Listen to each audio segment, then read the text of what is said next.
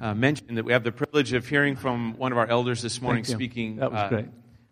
Jim McGuire. So Jim's going to preach uh, this morning and bring the word. Give Cliff a break.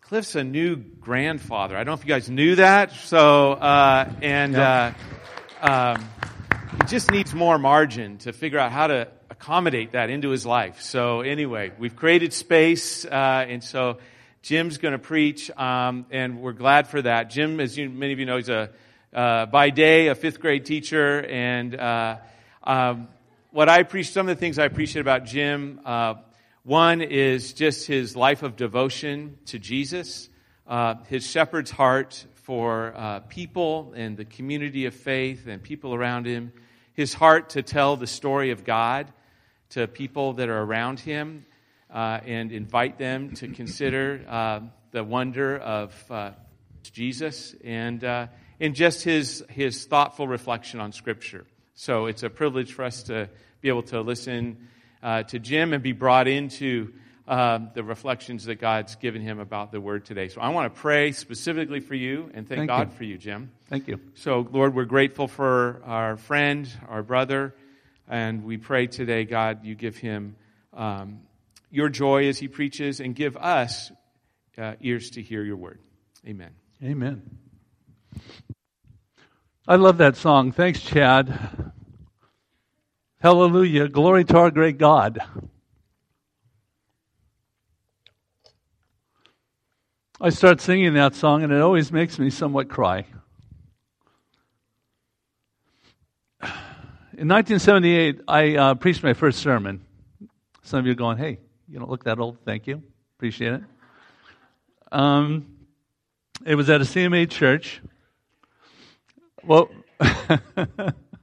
you'll have to tell me that comment later. Um, it was about Jesus and how he ripped open the curtain that uh, was between the holy place and the Holy of Holies. And how all of the different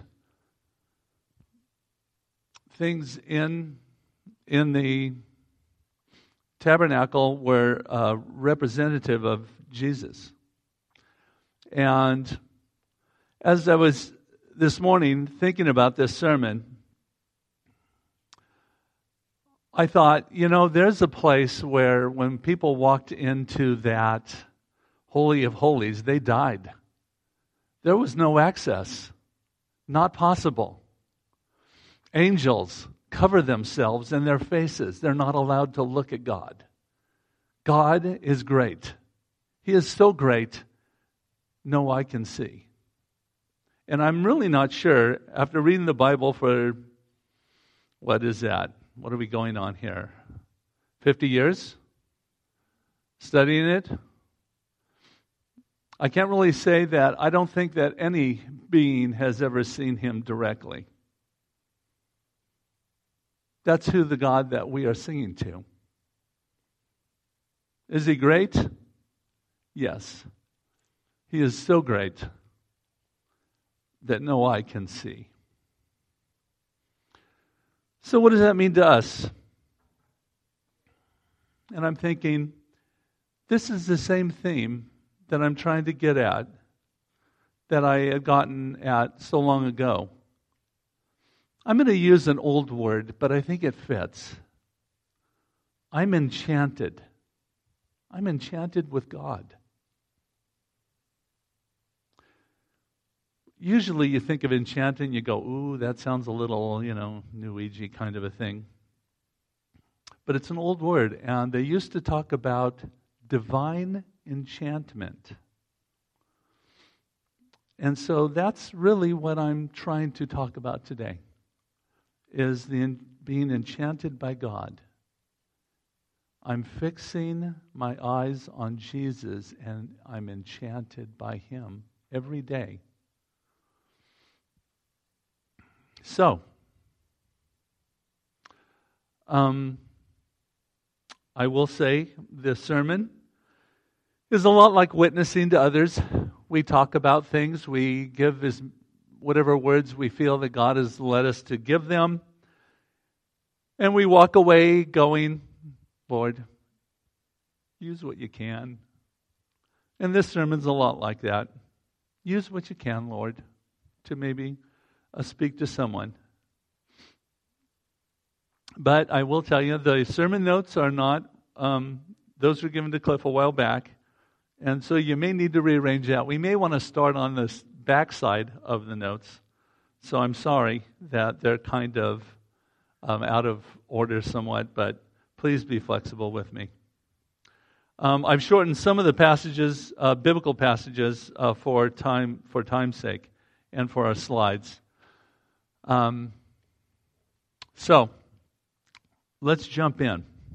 How's life going for you guys this week? How's life been? Has it been hard? Has it been hard this week? Some of us? Yeah, some of us have two hands up. That's like, I'm just lucky to be here. I understand that. Um, so the rest of you guys are like, hey, we're having a great week. That no? Yeah, maybe. So I don't know. I love this picture. This is the best picture, and I think of this often. Who's on top of the water?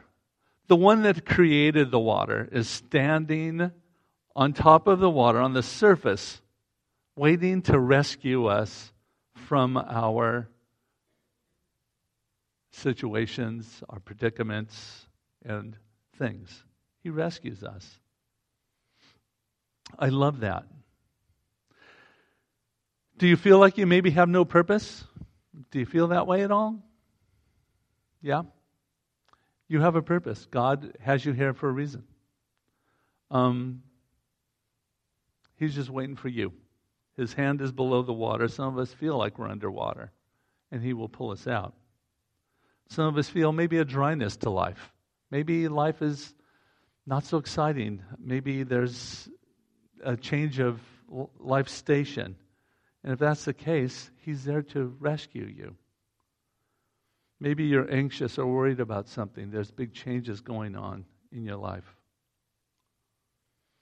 But what do, you, what do we really spend most of our time doing? Yeah, pretty much that. We spend our time looking down at the work, at the problems, at our devices. I wonder if we could really track the time that we spend on our devices, I think that would be eye opening for us, wouldn't it? It's incredible. Now, there was a time when I was first, um, you know, w- working, and what would you get? You would get like a memo in your box maybe once a week, maybe a phone call every now and then. That was it. That's all there was. You remember that? Yeah. And then what did we do? We did our jobs, right? Now everyone's going, hey, yeah, you're right. Well, what happened? Well, they brought in this box, they put it on your desk, the, the computer. Those of you that are younger, you're going, I don't know what he's talking about. Um, yeah, they brought in this box, this computer, they put it on your desk. I call it the devil box. Yeah. I think it can drive you crazier than anything else so quickly. How does it do that? It's like magic. I don't know. But anyway, this, the, they put that on there, and then they started this emailing thing to each other, and no one really paid attention to it. They were still waiting for the memo to come in their boxes or get a phone call or something, right? But as time got, has gone by, we've all kind of gotten on it, and then we're all emailing. So you know, I was hoping that Chuck Kuroda would be here. Um, sorry that he's not. Um, you know, principals sit in their offices and they come up with some ideas, and then they whip out this memo, and you know, and now they whip out a, a, an a email and they send it off, and then most of the time it's just an idea. And one guy told me a long time ago, he says, "Hey, listen, when they get one idea, don't worry about it just go about, keep teaching, keep doing your job. But if you get a second memo on the same thing, then you got to pay attention to it. And he was in the military, and, and, and, and that was very wise, uh, wise advice. And so I started taking that advice. But now with the email, You could take one and you could pop out this, this email to everybody on campus, right? And then another teacher sitting in their, um, in their room and they're going, hey, I've got this brilliant idea. And then pretty soon another email comes. How many emails do you get in a day? Hundreds. And then we sit there and go, we come home dragging ourselves in the door and we're going, I am exhausted. I've got I, the, my tank, it's running, I'm on empty. And we wonder what happened. It's nice and gradual, isn't it? Just gradually taking over your life. And then, no, we can't stop there. No, no, no. We need one of these things. Yeah. Well, not only do we have one of these things that, then what happens? Well, it brings work home with us. Yeah. I want to hear about 500 people's ideas that are they really worth your time? Are you really willing to give up what's really important? It, I guess to make my point, maybe this would be the best story. Um, I had a principal that would come to me every um, uh, springtime, and she would say, Well, we're going to have this training over the summer, and I'd love you to come. And I looked at her and I said, Can't do it. And then she would go, Okay, every and then one one time she asked me that and I said no. And then I was in my room and she came down to my room. Now that's really unusual because I'm in a portable on the back 40.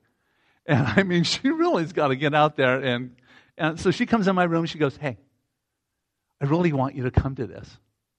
I said, "You know what? Let me ask you a question." I said, "When I die, are you going to be holding my hand?" And and and being there with me while I die? And she looked at me and she said, No. I said, You know, you're right. But the people that are going to be holding my hand and are going to be around me, those are the people I got to take care of. And I'm taking care of that relationship during the summer. And you're asking me to steal from them so that I can do what you want me to do. And she looked at me and she goes, Hmm, I hadn't thought of it that way before. And then off she went. And I'm sure that she walked out thinking, he's kind of an odd duck. And I'm thinking, God's people are odd people, no doubt about it, because we're marching to a different drum than what you are. That's what he calls us to. We are different. So now we have this device, and it's added this. I don't know about you, but has it added to your frustration? How many of you has it added your frustration? How about you the overwhelmingness to it? Anybody feel overwhelmed? Man, just a few hands. Obviously the rest of you don't have devices at all. Praise God. Way to go, people. Stand up. Keep leave those devices out of your lives.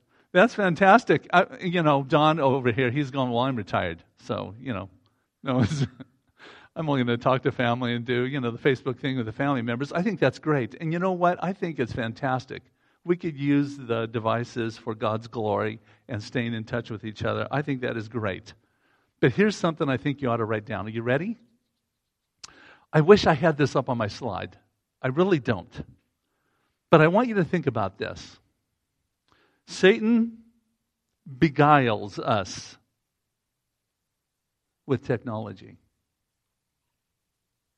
Satan beguiles us with technology. And you're going, hold on, what's. Some of you are going, hey, you know, that's a word I'm unfamiliar with. Well, beguiles means to influence by trickery.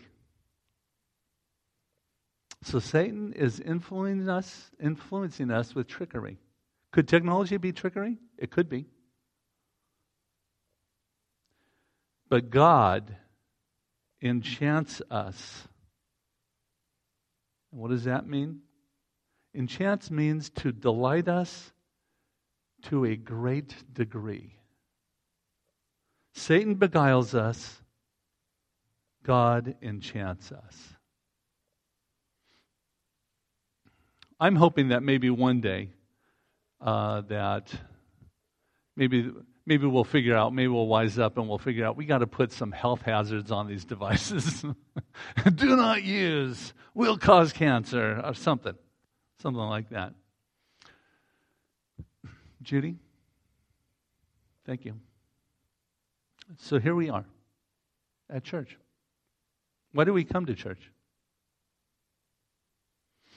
Well, let me tell you the great thing about church is this. Here we are. We've been looking down at our problems, we've been dealing with our devices, and we take our eyes off of work and we walk through those doors and we leave leave those problems leave that work outside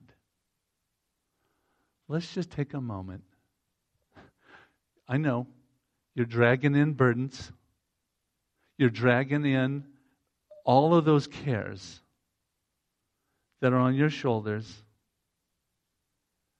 and you sit down in the chair and you plop your burden next to you. And that's okay. We're glad you're here. But let's uh, take some time, sit down, worship the, such a great God that we serve, and give praise to Him. Think about the Bible. Hopefully, learn something to use in life. And hopefully we can encourage each other to continue being Christians for this next week to come when we're going to be onslaughted again by everything that life throws at us. And we will help each other. And if you're having some difficulty that you need help with, you call one of your brothers or sisters. We're here for you. We're here for one another. So call, reach out. But while you're here, let's think about how we can apply some of these things. And as we're talking to each other, how can we encourage each other to keep going in the week to come? At this point, I, I would like us to bow our heads and pray. Dear Lord, thank you for being great. We are enchanted by you you say in Matthew that if we come to you and we can place our burdens on you, because you know that we are weary and we carry heavy burdens. We thank you for the rest you give us. We pray that you would help us to, to leave those burdens with you and that you would take them and that we wouldn't take them back from you. Help us not to do that, Lord. We want to do that. I don't know why we want to carry our burdens. Let's leave them with you, Lord. And you want to free us from that. And help us to free ourselves by leaving them with you. And may you be worshiped, honored, and glorified. And may we learn something that we can apply and share with others around us. We love you, Lord. In Jesus' name, amen. So, I'm, I'm using the concept of place your eyes on Jesus as um, being enchanted, being enchanted with God. I'm um, doing um, basically John 14, roughly 18 through 28. Uh, this is where Jesus is talking to his disciples for pretty much the last time. These are his last words to his disciples, and I've tried to synthesize them down to a couple of things. But he's talking to them for the final time right before he prays to the Father in the garden and, and is taken away and tried and crucified and resurrected from the dead. This is the background of what he's saying. And this is something that we need to, when life is hard, this is probably the hardest. I don't know about you guys, but don't you feel like maybe God has abandoned you when times get really hard? I know I have felt that way. And I praise God that they're just feelings. And I just pray that He will change my feelings. But he says, I will not abandon you. And no matter when he's talking throughout the Gospels, he seems to say, Don't worry. I'm with you. I will not abandon you. I will not leave you as orphans. So Jesus continually reassures his disciples, and by extension, he's reassuring us that he will never leave us. Not when the load at work gets too heavy, not when there's a bunch of political things going on at work or in your life. He will never leave you. Even when we suffer, no, no, no. No matter of fact, I think actually suffering might actually bring you closer to Him because you are partaking in something in which He has come to. He's the suffering one, He's the one that has given Himself for us. And so when we enter into suffering, remember, you're entering into a, a part of Jesus that no one else will understand without going through the suffering. So we're entering Christ's suffering in our suffering. We're understanding Him better. He will never leave us. When hard times come this week, remind yourself He is with you. Jesus also then says that soon the world will no longer see me. I thought about that for just a minute, and actually, that's all I had up on my slide was soon the world will no longer see me. I just left it like that, and I changed it later. But I was thinking of that. What would your life be like? Can you think of your life? And I know you can because you can think back, but what's your life like before Jesus came? What was that like? I don't know about you, but me, life was not good. Where do you take your problems? You t- where would you take them? Well, you have to hold them inside, right? And then they're going to come out. Problems, funny thing about problems is that when you stuff them inside, what happens? They'll come out some way. But you have no place to take your problems. You have no place to go. Who do you ask for help? You've got no one. You can ask your friends to help you. Oh, that worked out. that worked out really well, right? And when you think back at your time before you were a Christian, you were you asked your friends, and your friends were too busy to really help you, right? It's kind of like moving day. When moving day comes, and you go, "Hey, yeah, I'm moving." Really, your true friends. That's when you find out who your true friends are. Is on moving days. Those are the people that come and help. Those are the people that will help you, and usually they're family members. Usually, and family members would include us. And that I'm sure that many of you have helped each other. But soon the, no, the world will no longer see me. And I thought, it will no longer see him. They don't, they don't have a place to go. And not only will they not see him, but they will not see him any longer. That is it. They will not see him. He is going to cover his face, remove himself from you. If you're not a Christian, you will never see him. Until one day, on the very last day, when we're all judged, you will see him again.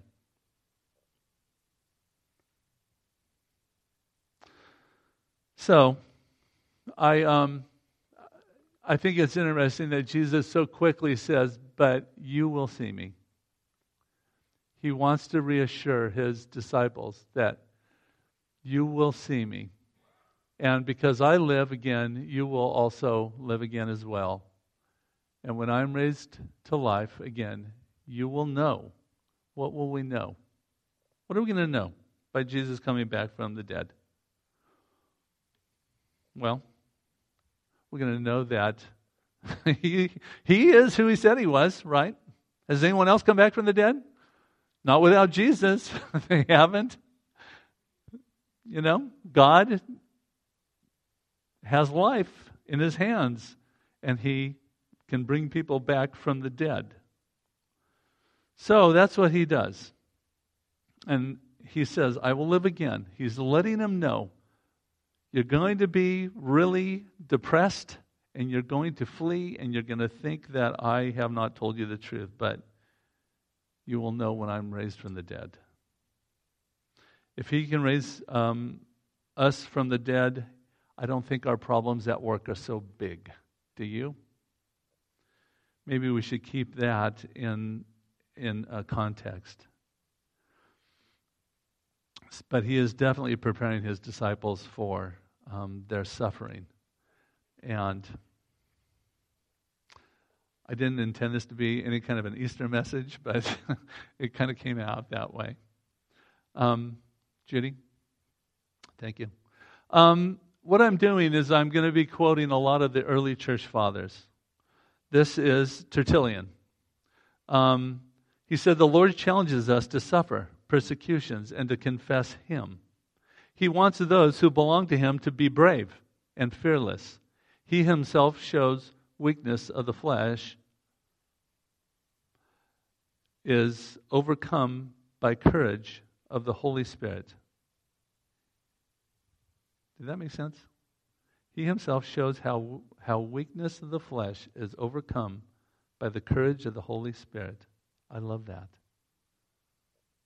So, there again, when we get into our week to come and things become difficult, it's okay. Our weakness is made strong by the Holy Spirit. And a Christian should be fearless. we serve a God who is great. All things are in his control. Judy, thank you. John 14, 20. I think this is on the note. Um, when I am raised to life again, you will know that I am in the Father, and you are in me, and I am in you. What's Jesus saying here? He's beginning to, um, to help his disciples see, and he's hinting at this deeper relationship available to them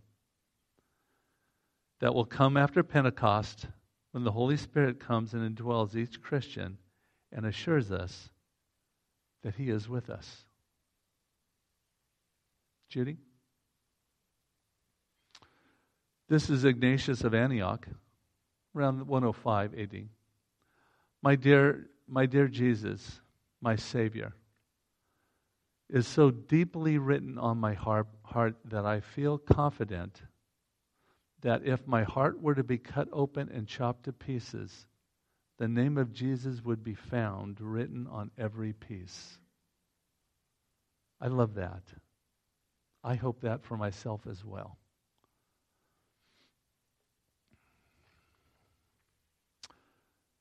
Jesus goes on to tell his disciples those who accept my commandments and obey them are the ones who love me.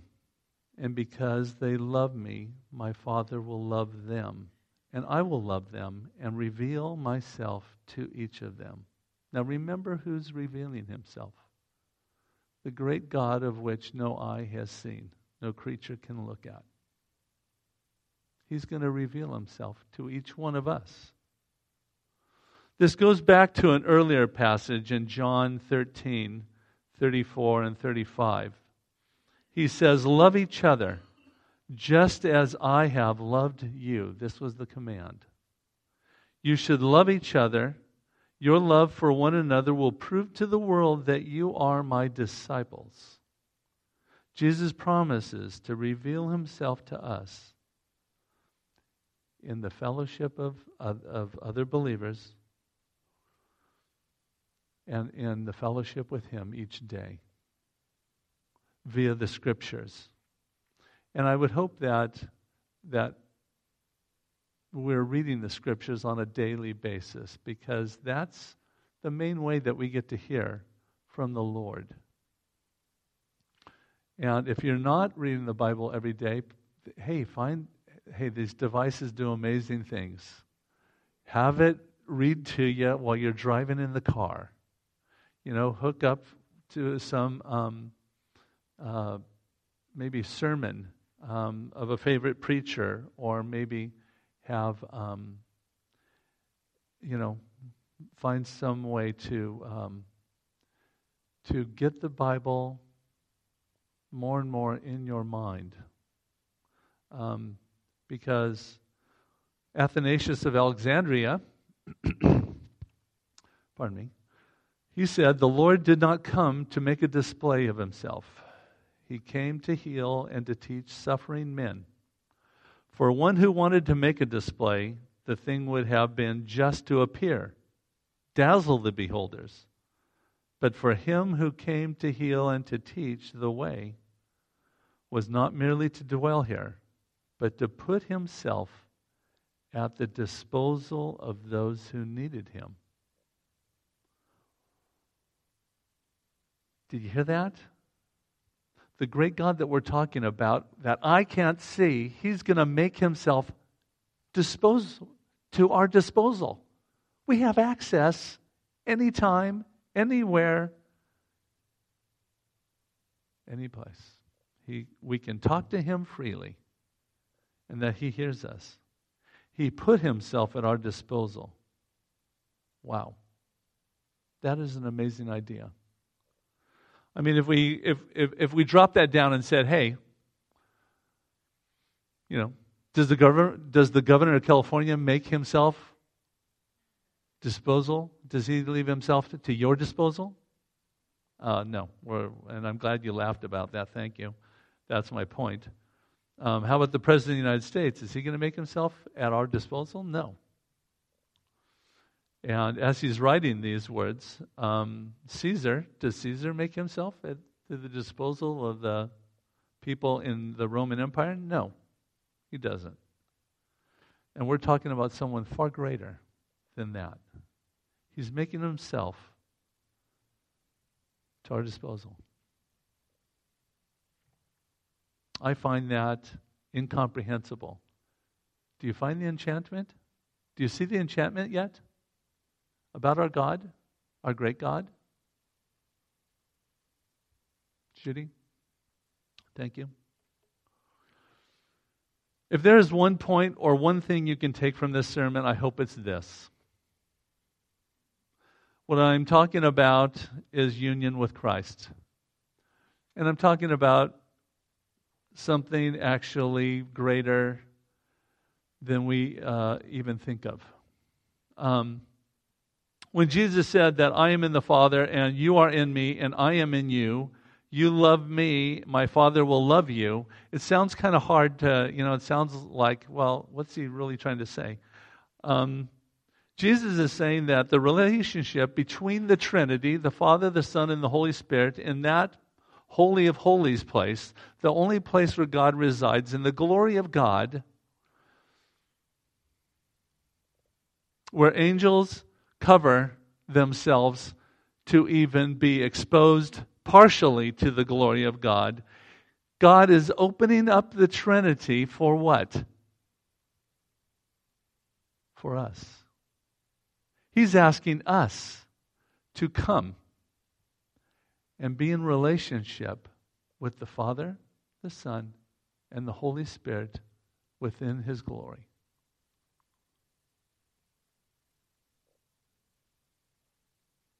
If that doesn't enchant you and blow your mind, then maybe I'm not making myself very clear. because that's an unheard of idea. You think about all the different worldviews. What God comes, dies for mankind to make it possible for you to be in a relationship with Him without any conditions outside of the fact that you just trust Him and believe Him and put your faith in Him and follow Him. That's all He's asking. Such a great gift. Free. Yes, I know people say there is no free lunch, and in the world there isn't any free lunches. But with God, I'm telling you, He's saying, place your faith in me, follow me, and I will love you, and my Father will love you. Is that what we need to know when we go to work tomorrow? That's what we need to know. So I guess part of part of this is that he's bringing us into the fellowship of the Trinity in a place where no being has been. And he's, uh, and he's, and, and he's wanting us. He's standing on top of the water with his hand through it, going, I'm willing to pull you out. I'm willing to pull you out of your sinful world and save you from yourself so you can be with me because that's what I've created you for. If you aren't, if you are not enthralled, enchanted by that, feel free to come on up here and pray with me after the service, okay? Because I'm, I'm going to be up here. I'm going to be up here praying with anyone that wants to come up and pray. I'm praying with you. And any of the elders will be happy to pray with you as well. But I hope you get a vision of that today. God is bringing us into relationship in the Trinity, in the glory uh, that He has. He's making us a part of that.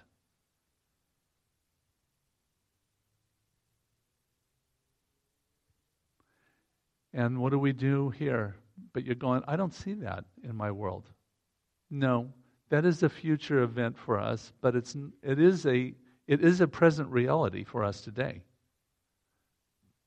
Presently, we are living our lives face before the face of God.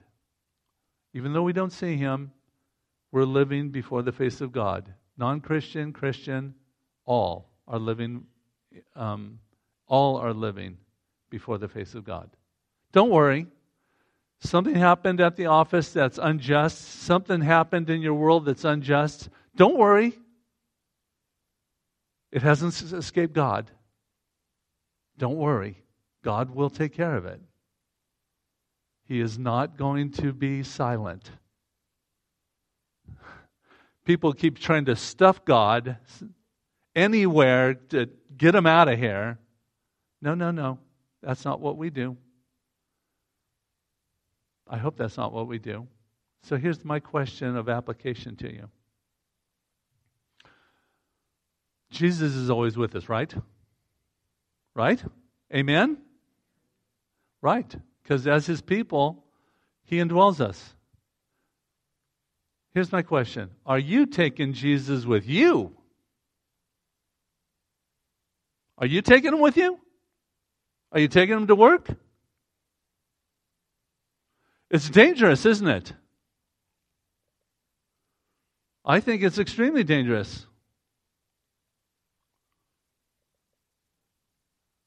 But like I said to one parent who had, he came from the Middle East and he was a Christian man from Jordan, and he said, You better be careful.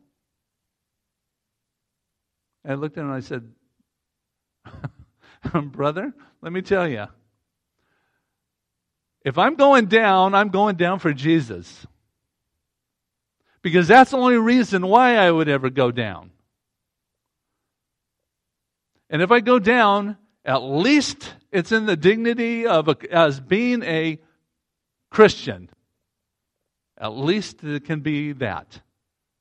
Because there's nothing else worth going down for.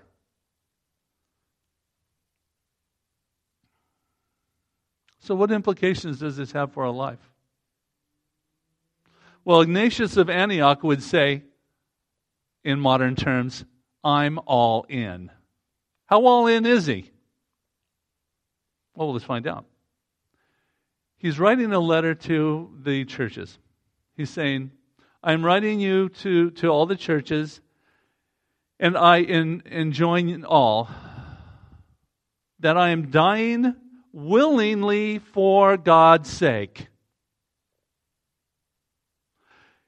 If only you do not prevent it. He's saying, if you're thinking about getting a hold of people that of influence, don't. Don't don't be involved in that. Stay away. Let me die for Jesus. What? so he's saying, I beg you, do not do me an untimely kindness. Allow me to be eaten by the beasts, which are my way of reaching to God. I am God's wheat, and I am to be ground by the teeth of the wild beasts, so that I may become the pure bread of Christ. Here's an application question Does this kind of Christianity sound strange to you?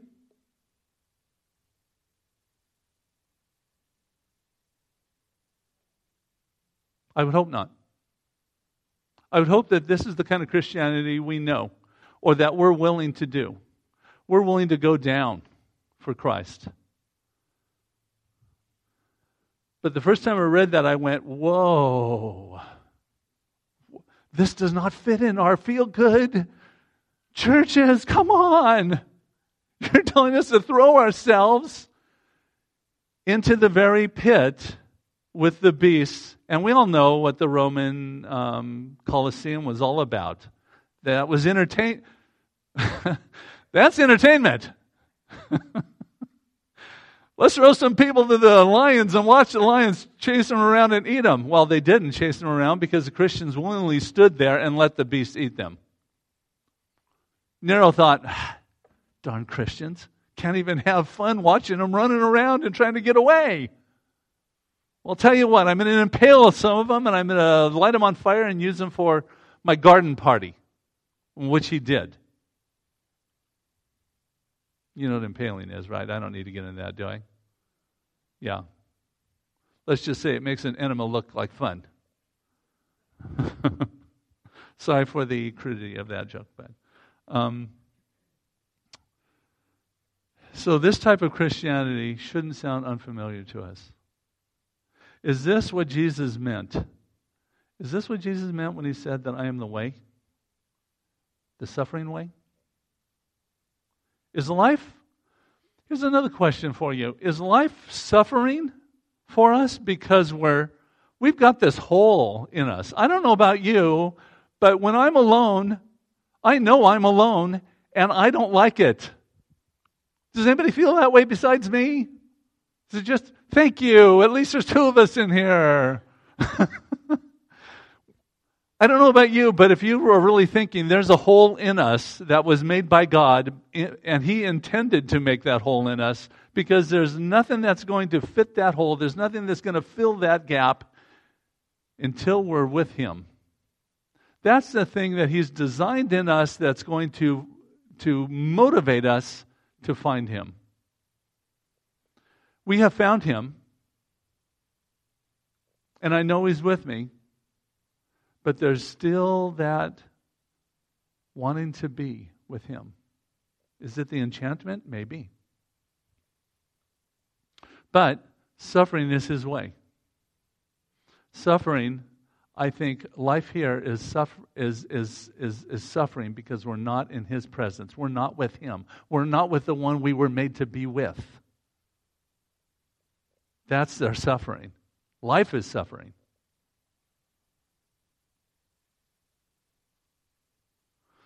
Yeah, this man was martyred when he was 73. But, but here's our note, and this would be in our notes. What is God's purpose for his people? To give glory to him, to be all in, to be a part of the relationship within the Trinity, and to model our lives after Jesus. Judy? Jesus said, I am the way. Yes, He is.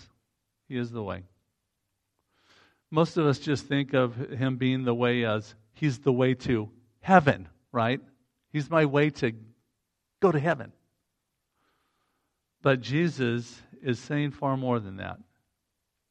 Because this isn't about me, this isn't about you. All of existence is about Him, the way. Jesus is saying he is our example. That's what he also means by the way, that we need to model our lives after.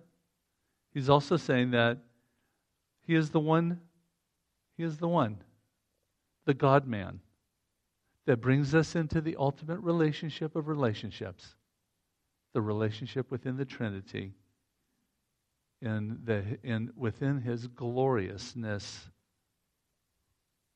living in relationship to the Trinity there is a rejection of the world here that is, um, that is part of what he is saying by if you follow me and I am the way, then there is a rejection of the world. And Polycarp put it like this Let us therefore forsake the vanity of the crowd and the false teachings and turn back to the word delivered to us from the beginning. Scripture is God's revelation to us, it contains the truth by which we must live. He also said that I am the truth. This is huge. I don't have the time to talk about how huge this concept is. When Jesus said, I am the truth, that is an incredible statement. and sometimes I think we ought to explore that. But Jesus is saying that He is the truth. All truth resides in Him. And when you are the Creator and you know all things, He knows what is true and what is false. So, like I said earlier, when we see injustice in the world, don't worry. It doesn't escape Him. He is the truth. And don't worry, the truth will come out. He will have His way. Don't worry. He is the truth, and He will bring the truth to light. And how do we know this? We need to know our scripture. So, there again, I'm, I'm, I'm imploring you, please get into the Bible, even if it's just for five minutes a day, even if it's just for one verse. Carry it around on a card, read it a couple of times. Get the, tr- get, get the scripture of God in you, in your life. The scripture is God communicating His truth to us. And His truth is the truth, capital T truth, the ultimate truth. St. Jerome said, Ignorance of the Scripture is ignorance of Christ. Make knowledge of the Scripture your love. Live with them, meditate on them, keep them the sole object of your knowledge and inquiry. Fix your eyes on Jesus. Be enchanted with, with God. The enchantment with God comes through that. And that's interwoven throughout the entire uh, Bible as you read it and understand it. Jesus says, I am the life. Here, as with truth, life finds its origin in the, in the, and its fullness in Jesus. The brighter, pardon me, the bringer of life. He is, he is life. He is the creator. He is the one that created all life. All life is in him. And we could even get technical if we wanted to and talk about how he actually holds all the molecules and all of the atoms together. And I could say that, you know, I, I, I thought about, you know, like lighting a candle and then blowing it out, and you could see the wafts of um, smoke, you know, going in the air. He knows each one of those um, atoms by name and where they're floating to and in three hours from now, he would know where those atoms are in this building and where they have gone and where they're going. is he the truth? Yes. Is he the life? Yes. He is the life. He holds all things together and knows where all things are. Nothing has escaped his attention. We have true life now that we are Christians.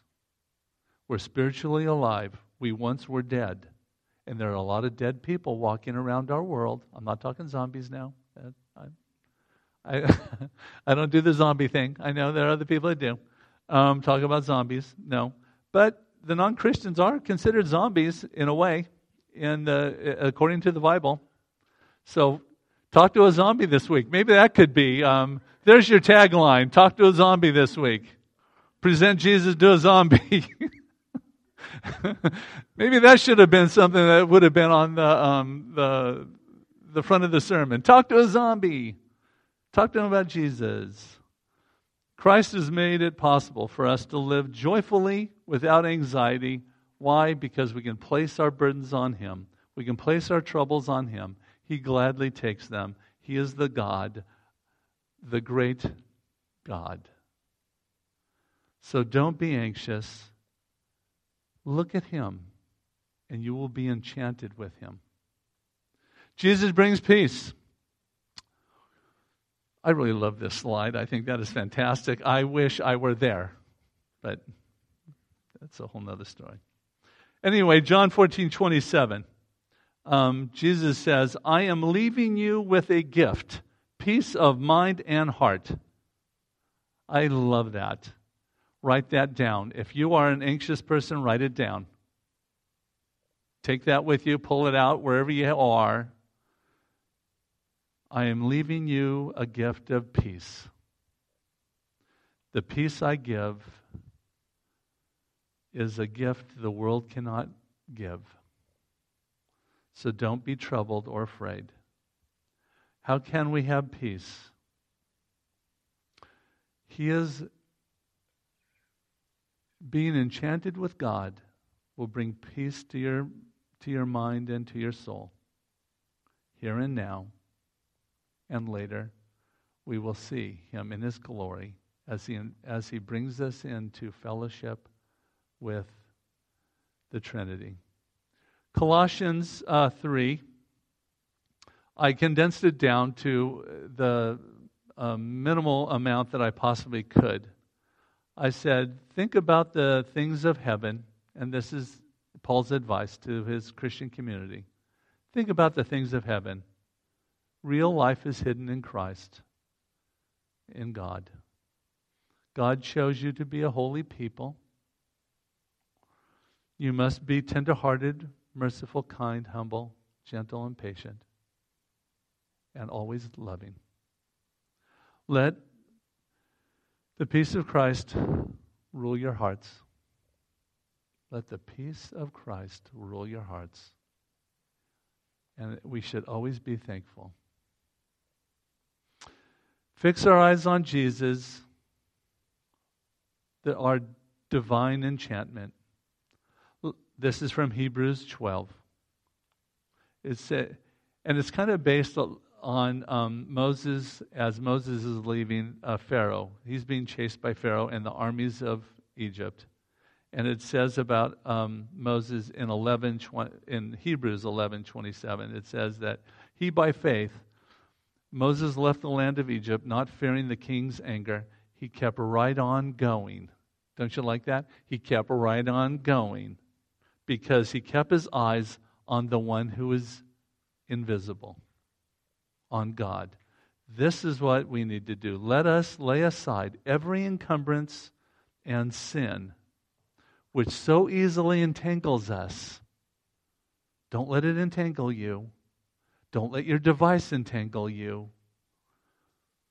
But let us run with endurance the race that was set before us, being enchanted by the divine, by Jesus, fixing our eyes on Him.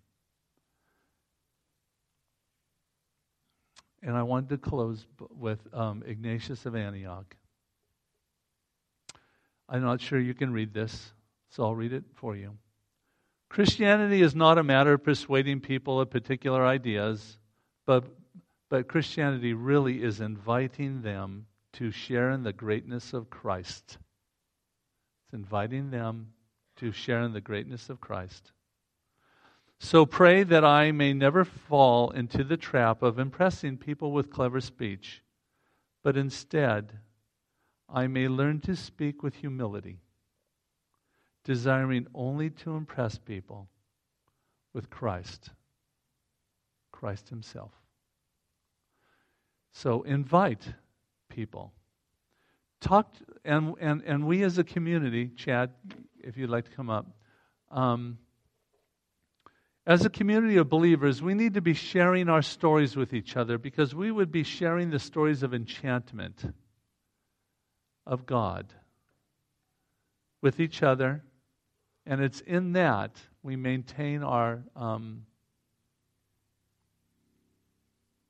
we maintain our exuberance and our zeal for the Lord. Because sometimes I don't have a story for you that week, but you might have a story for me of how God has worked in your life. And um, Jane has been having a hard week, and we've been praying about stuff. She had a lot of running around to do, and yesterday she was at a store at, at Ralph's, you know, just picking up, you know, probably what we were all picking up corned beef and hash. Um, and, and so she ran into a lady that said, that God had sent there for her to talk to. And she felt much better after talking to her because there's big things going on at work. And so that's why we need to share stories with each other. God has these appointments, these divine appointments for us with other people to share the gospel. So, share those things with each other as we talk. Um, and God bless us